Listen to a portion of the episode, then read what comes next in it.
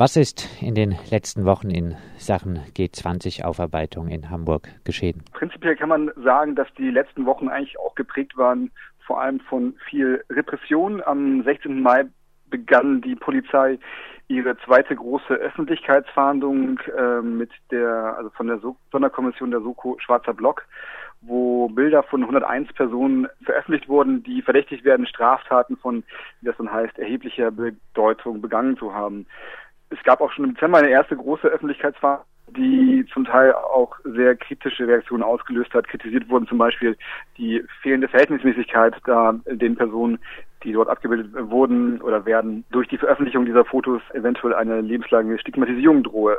Dann einen Tag später ähm, gab es, was, was sehr interessant war, in der Hamburger Bürgerschaft hat Christiane Schneider, die äh, Abgeordnete der Linkspartei, dort äh, oder eine der Abgeordneten veröffentlicht, dass bei der Welcome to Hell Demo, die einen Tag vor dem Beginn des Gipfels stattfand, sich mindestens vier als Demonstranten getarnte Polizisten vermummt unter die Demo gemischt haben sollen. Ähm, dies war durch eine Aussage eines Polizisten in einem G20-Verfahren gegen einen mutmaßlichen Flaschenwerfer herausgekommen. Vielleicht kurz im Hintergrund des Ganzen. Die Vermummung von Teilnehmerinnen dieser Demo war der von der Polizei angegebene Grund ähm, dafür, diese Demonstration gewaltsam zu beenden. Und die Staatsanwaltschaft hat kurze Zeit später dann erklärt, dass sie nicht gegen diese vermummten Polizisten ermitteln wird, da sich äh, im Einsatz befindliche Polizeibeamte nicht äh, fallen nicht unter das Versammlungsgesetz und äh, deswegen seien sie keine Teilnehmer dieser Demonstration. Das hat zu sehr viel Empörung gesorgt und auch viel Medienecho hier in Hamburg ausgelöst. Generell gibt es relativ viel Empörung, hier muss man auch sagen, darüber, dass dann doch trotz vielfach dokumentierter Polizeigewalt bislang kein einziger Polizeibeamter und keine einzige Polizeibeamtin wegen Straftaten angeklagt wurden und es bislang nur Anklagen und Verurteilungen von Gipfelgegnern gibt. Und wenn diese Polizisten jetzt als Zivilpolizisten im Einsatz gewesen wären, dann hätten sie sich ja auch der Versammlungsleitung äh, zu erkennen geben müssen, juristisch gesehen. Wo, wobei, das ist in Hamburg anders wird es ausgelegt. Da wird es, dadurch, dass Polizei da ist, äh, würde ja schon darauf hingewiesen werden, dass Polizei im, äh, im, Einsatz dabei ist bei der Demonstration. Das ist so ist die Hamburger Auslegung des, dieser, dieser, dieses Rechtes, ja. Also auch mal wieder eine besondere Hamburger Linie. Bei der öffentlichen äh, Sitzung stand nun nicht, wie doch zumindest in überregionalen Medien üblich, äh, die gewaltsamen Ausschreitungen, sondern insbesondere wirklich das Versagen der Polizei im Mittelpunkt. Wie lässt sich die Kritik, die von zahlreichen auch Anwohnerinnen bei der Sitzung an die Abgeordneten des Sonderausschusses herangetragen wurden, zusammenfassen? Ja, vielleicht auch nochmal kurz vorweg dazu. Der Sonderausschuss ist auch eine spezielle Sache halt. Eigentlich war von einigen Parteien, unter anderem der CDU und auch der Linkspartei, zunächst gefordert, einen parlamentarischen Untersuchungsausschuss ähm, einzuleiten, der dann aber abgewendet dadurch, dass äh, die Regierungsfraktionen mit Teilen der Opposition sich darauf geeinigt haben, einen Sonderausschuss zu, zu führen, der dann aber weniger Kompetenzen hat, aber früher starten kann und der hat diesen Titel äh, gewalttätige Ausschreitungen rund um den G20-Gipfel in Hamburg. Das vielleicht nochmal, äh, weil es ist halt etwas äh, absurd, dass dieser wie, wie allein schon der Name dieses Ausschusses ist. Der hat angefangen im August letzten Jahres. Es gab seitdem acht Sitzungen äh, und vereinbart war dabei auch eine öffentliche Anhörung im Schanzenviertel zu machen, um Anwohnerinnen und Anwohner des Hamburger Messegipfels, wo der Gipfel dann stattfand, ähm, zu Wort kommen zu lassen. Und das war eben dieser Grund für diese Sitzung, die letzte Woche am Donnerstag in der Kulturkirche in Altona stattfand. Und dort haben sich dann 250 Leute eingefunden. Äh, die ersten zwei Stunden sprach ausschließlich das Publikum. Viele kamen zu Wort, sowohl Privatpersonen als auch Vertreterinnen von Organisationen. Dort gab es dann sehr viel, äh, sehr massive Kritik an Polizei und Politik. Vielleicht so als allgemeines Statement äh, wurde dort gesagt, ich zitiere jetzt halt, wir stellen im Nachgang des G20-Gipfels doch jetzt fest, dass uns die Polizei und der Senat versuchen, eine Geschichte dieser Tage zu erzählen, die sich so überhaupt nicht mit den Erlebnissen der Menschen, die dabei waren, deckt, mit Ausnahme einiger Polizeibeamter. Und daraufhin gab es relativ viel Applaus. Das war zum Beispiel eine der Sachen, die dort ähm, kritisiert wurde oder die dort genannt wurde. Es gab auch sehr viel Kritik an Medienberichterstattungen zum G20-Gipfel. Ähm, dann wurde dort auch die Auswahl des Gipfelortes kritisiert. Zum Beispiel konnten nicht alle die Stadt verlassen. Eltern äh, wurde beispielsweise auf Nachfrage mitgeteilt, dass die Schulpflicht auch rund um die Gipfeltage bestehe, was äh, dort auch dann kritisiert wurde von, ähm, von einer Anwohnerin. Dann äh, wurde kritisiert die äh, wochenlange Präsenz in den Vierteln und Gängelung der Anwohner durch die Polizei Ähm, da gab es zum Beispiel einen Anwohner, der hat gesagt, hab schon vor dem Gipfel eine Polizei erlebt, die sich da schon regelmäßig als Besatzungsmacht aufgeführt hat, was auch dazu sehr großem Applaus führte.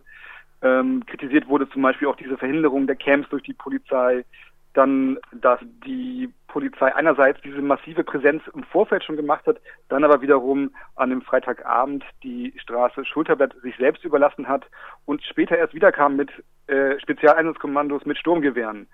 Ähm, und das, da haben auch Anwohner gesagt halt, wir selber haben halt dafür gesorgt, Barrikaden abzubauen und haben versucht, Randalierende, die teilweise auch Häuser anzünden, neben denen Menschen wohnen, äh, zu vertreiben dort. Sehr interessant fand ich auch, äh, es gab ein Vorstandsmitglied vom Jesus Center, ähm, das muss man vielleicht erklären, das ist ein christliches Zentrum im Schulterblatt ähm, und die hat zum Beispiel darauf hin, ausdrücklich äh, darauf hingewiesen, äh, und ausdrücklich die Demosani-Gruppen gelobt, die eher, die dort geholfen haben, als die Polizei nicht dort war. Äh, die dort einfach geholfen haben, das Haus, was neben dieser ähm, Bankfiliale, die abgebrannt ist, liegt, äh, zu evakuieren. Ähm, generell wurde kritisiert dieser Einsatz auch von bewaffneten Sondereinsatzkommandos, die auch an einem Tag, wo äh, es keinerlei gewalttätige Proteste gab in Hamburg, nämlich an dem G20 Samstag dort waren. Ähm, generell war Polizeigewalt ein sehr großer Teil, der kritisiert wurde. Ähm, so dass zum Beispiel es gewaltsame Räumungen gab, wo eigentlich gewaltfreier Protest war. Dann wurde die Auflösung dieser Welcome to Hell Demo ähm, kritisiert. Ich hatte vorhin schon kurz erwähnt, dass äh, dort ja auch vermummte Polizeibeamte bei waren, was wirklich eine sehr absurde Geschichte ist.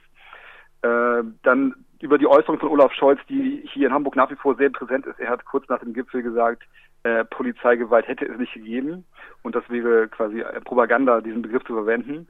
Ähm, kritisiert wird dann auch halt die äh, oder vielfach wurde dort auch erwähnt oder dargestellt brutale Übergriffe, die erlebt worden sind durch die Polizei, dann auch zum Teil lebensgefährliche Einsätze von Wasserwerfern, die an Häuserkanten, an Dächerkanten gespritzt haben, wo Menschen drauf waren. Und vielleicht noch, äh, was auch fand ich ein sehr gutes Statement war, war eine Person sagte dort, Zitat, würde die Polizei funktionieren, so wie sie in einem Rechtsstaat funktionieren hätte, äh, dann müssten, müsste ich diesen Menschen nicht anzeigen, denn dann würden das seine Kollegen übernehmen. Also das war jetzt gemünzt auf einen speziellen Vorfall, wo ein Bundespolizist äh, jemand zusammengeschlagen hat. Die Erfolgschancen bei der Anzeige gegenüber den Polizisten sind wahrscheinlich sehr gering. Vielleicht noch kurz weitere Sachen, die man einfach noch dazu, was generell auch ein großer Punkt war, war Hubschrauber äh, Präsenz. Man muss dazu sagen, es waren wochenlang Hubschrauberlärm zu hören über den äh, Vierteln halt hier, weil auch vorher schon die sogenannte Schleusung geübt wurde. Und was auch sehr viel noch kritisiert wurde, war, dass ähm, es keinerlei personelle Konsequenzen ähm, gab, äh, dass äh, ja, zum Beispiel der Gesamteinsatzleiter Hartmut Duterte sogar noch befördert wurde und ja Olaf Scholz bekanntermaßen jetzt äh, Bundesfinanzminister ist und auch Vizekanzler. Welche Reaktion auf die Kritik gab es von Seiten der anwesenden Abgeordneten? Zunächst sprach erstmal der Hamburger Innensenator Andi Grote von der SPD, der, als er dann beginnen wollte, ähm, gab es zunächst, zunächst Protest im Saal und ein großer Teil hat den Saal verlassen. Nach einer kurzen Unterbrechung sprach er dann für etwa 15 Minuten und verteidigte eigentlich das Vorgehen, ohne groß Neues zu erzählen eher verhalten, muss man aber auch sagen, hat er schon versucht, glaube ich, einen gewissen Empathie darzustellen, wenn es zum Beispiel um sowas wie Hubschrauberlärm geht, wo er meinte, sowas müsste man in Zukunft mal anders regeln. Letztendlich äh, gab es aber eigentlich kein wirkliches Entgegenkommen halt dort. Dann gab es halt danach noch eine kurze Runde, wo jede Fraktion einmal sprach noch und dann wurde dieser Ausschuss auch beendet. Generell kann man sagen, die ganzen Beiträge, die dort waren, waren alle, wirklich durchweg alle sehr kritisch gegenüber dem Senat und der Polizei oder und oder der Polizei. Generell gab es sehr viele sehr emotionale Beiträge. Man merkt auch, dass dort sehr viel Wut vorherrscht. Und äh, was man auch merken konnte, ist, dass diese Ereignisse dort für die Anwohnerinnen und Anwohner teilweise sehr traumatisch waren. Wie wurde diese öffentliche Anhörung zum G20-Gipfel denn jetzt äh, medial rezipiert? Bemerkenswert fand ich dabei, dass halt einige Medien doch sehr überrascht waren von dieser wütenden Stimmung, die aber eigentlich, wenn man mit Leuten äh, gesprochen hätte, durchaus erfahren äh, können kann, dass das nach wie vor für viele ein Thema ist und äh, es nicht so ist, dass hier Wut auf die Rote Flora beispielsweise existiert, die gar kein Thema dort war. Ähm, die Hamburger Morgenpost, das ist eine Boulevardzeitung hier in Hamburg, sprach beispielsweise oder hat geschrieben von, von einem Tribunal, was sie dort erlebt hätten. Ich fand es weniger so, für mich war es halt schon eine, eine, eine Anhörung wirklich halt und äh, da kam nicht das raus, was sich, glaube ich, die Leute, die das organisiert haben, vorgestellt haben, was dort rauskommen soll. In Sachen juristischer Aufarbeitung des G20-Gipfels ist äh, jetzt überregional insbesondere der Prozess von Fabio bekannt geworden. Der junge Italiener saß monatelang in Untersuchungshaft, ohne dass gegen ihn irgendwelche Beweise für gewalttätiges Vorgehen vorlagen. In Hamburg finden allerdings momentan ständig Prozesse statt, die weniger im Blickpunkt der überregionalen Öffentlichkeit stehen. Was lässt sich denn über diese ganzen Prozesse sagen? Gibt es weiter so absurd hohe Verurteilungen auch und Forderungen der Staatsanwaltschaft? Schwer zu sagen an der Stelle hat. Ich würde sagen, ähm, interessant ist dabei ja auch die nächste Instanz, die kommt. Was ich zuletzt äh, mitbekommen hatte, war ein Prozess, der Anfang Mai, ähm, wo erstmalig ein G20-Aktivist Haftentschädigung wegen unrechtmäßig erlittener Inhaftierung ihm zugesprochen wurde. Dieser Aktivist aus Moskau hat, war über vier Monate in Haft und dafür wurden ihm dann 2600 Euro Entschädigung zugesprochen. Er wurde dann verurteilt und das lediglich wegen Widerstand bei seiner Festnahme und das zu einer Geldstrafe, Geldstrafe von 400 Euro. Ähm, und da muss man auch mal sehen, welches Verhältnis es eigentlich ist, 400 Euro Geldstrafe und er war vier Monate dafür in Haft. Äh, aber interessant, dass es jetzt an der Stelle nicht erfolgreich war und spannend wird auch zu sehen sein, wie denn der Nachfolgeprozess gegen äh, diesen ähm, Fabio aus Italien, äh, wie der ausgehen wird. Ähm, ja. Du hast äh, vorhin angesprochen äh, die Beförderung von Olaf Scholz zum äh, Finanzminister ähm, und die Beförderung auch vom Polizeieinsatzleiter Dudde. Gibt es denn irgendwelche Indizien dafür, dass es doch noch personelle Konsequenzen gibt für diesen äh, Polizeieinsatz beim G20-Gipfel? Da würde ich einfach sagen, nein, es gibt keinerlei Hinweise darauf. Dennoch denke ich mir, wird es spannend sein zu sehen hat, wie jetzt die Politik und die Polizei auch auf diese enorme Wut dort, die dort vorgeherrscht hat, äh, reagieren wird. Ähm, man hatte schon das, den Eindruck, und das hatte ich auch von einem Kollegen, der dort vor Ort ähm, im Sonderausschuss äh, sich nochmal auch sehr genau Leute angeguckt hat, dass äh, insbesondere, ich sag mal, bei den äh, konservativen und rechten Kräften dort halt dieser ähm, diese Veranstaltung nicht äh, dass, also die danach geschockt waren eigentlich nach dieser Veranstaltung. Und man muss auch sagen, hat das nach der letzten Bundestagswahl zum Beispiel das Regierungslager in den direkt vom Gipfel betroffenen Stadtteile, Stadtteilen durchaus starke Verluste eingefahren hat und ähm, die Linkspartei dort deutliche Zuwächse bekommen konnte und zum Beispiel auch St. Pauli jetzt mittlerweile von allen Parteien die meisten Stimmen bekommen hat. Deswegen wird das schon, denke ich mal, interessant sein, ob es noch Konsequenzen gibt, aber personelle Art würde ich sagen, das kann ich eigentlich nahezu ausschließen, dass es sowas in Hamburg geben wird.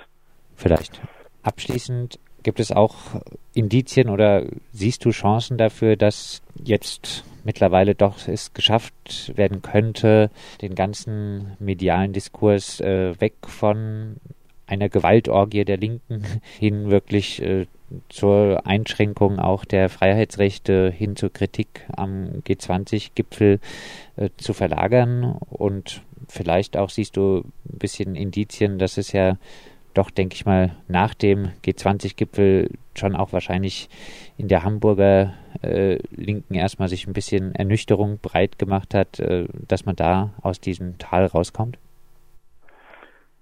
Für die Hamburger Linke ist es vielleicht einfacher zu beantworten. Ich denke schon, dass da sich äh, gerade jetzt auch um den bevorstehenden Jahrestag des Gipfels, der dann am 7. und 8. Juli sein wird, sich in Hamburg da mehr passieren wird. Es gibt dazu Proteste, die geplant sind. Es wird eine größere Diskussion darum geben, auch sicherlich, denke ich mal, auch natürlich um diese Gewaltsachen.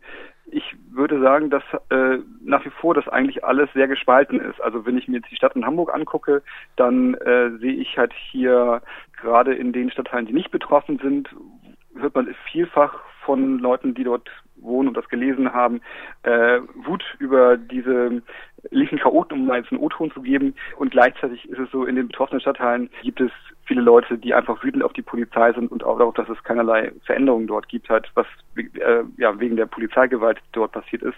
Äh, insofern, ich sehe da eine große Spaltung erstmal halt auch der Gesellschaft, der Stadtgesellschaft. Und ähm, wie das am Ende ausgehen wird, das wage ich gerade nicht zu vermuten. Aber ich vermute mal, dass eigentlich sich da nicht viel verändern wird an diesen Positionen. Und ähm, das Einzige, was es geben könnte, wäre halt eine Aufklärung, äh, eine unabhängige Aufklärung von dieser Polizeigewalt. Aber auch das ist in Hamburg nicht zu sehen. Genau das Gegenteil eigentlich eher hat, dass ähm, nach wie vor daran festgehalten wird, dass die Polizei selber aufklärt, wenn sie Fehlverhalten gemacht hat. Und die, was dabei rauskommt, ist in der Regel sehr wenig. Das sagt Martin vom Freien Senderkombinat Hamburg. Mit ihm haben wir gesprochen über die öffentliche Anhörung der Hamburger Bürgerschaft am Donnerstag zu den Auseinandersetzungen beim G20-Gipfel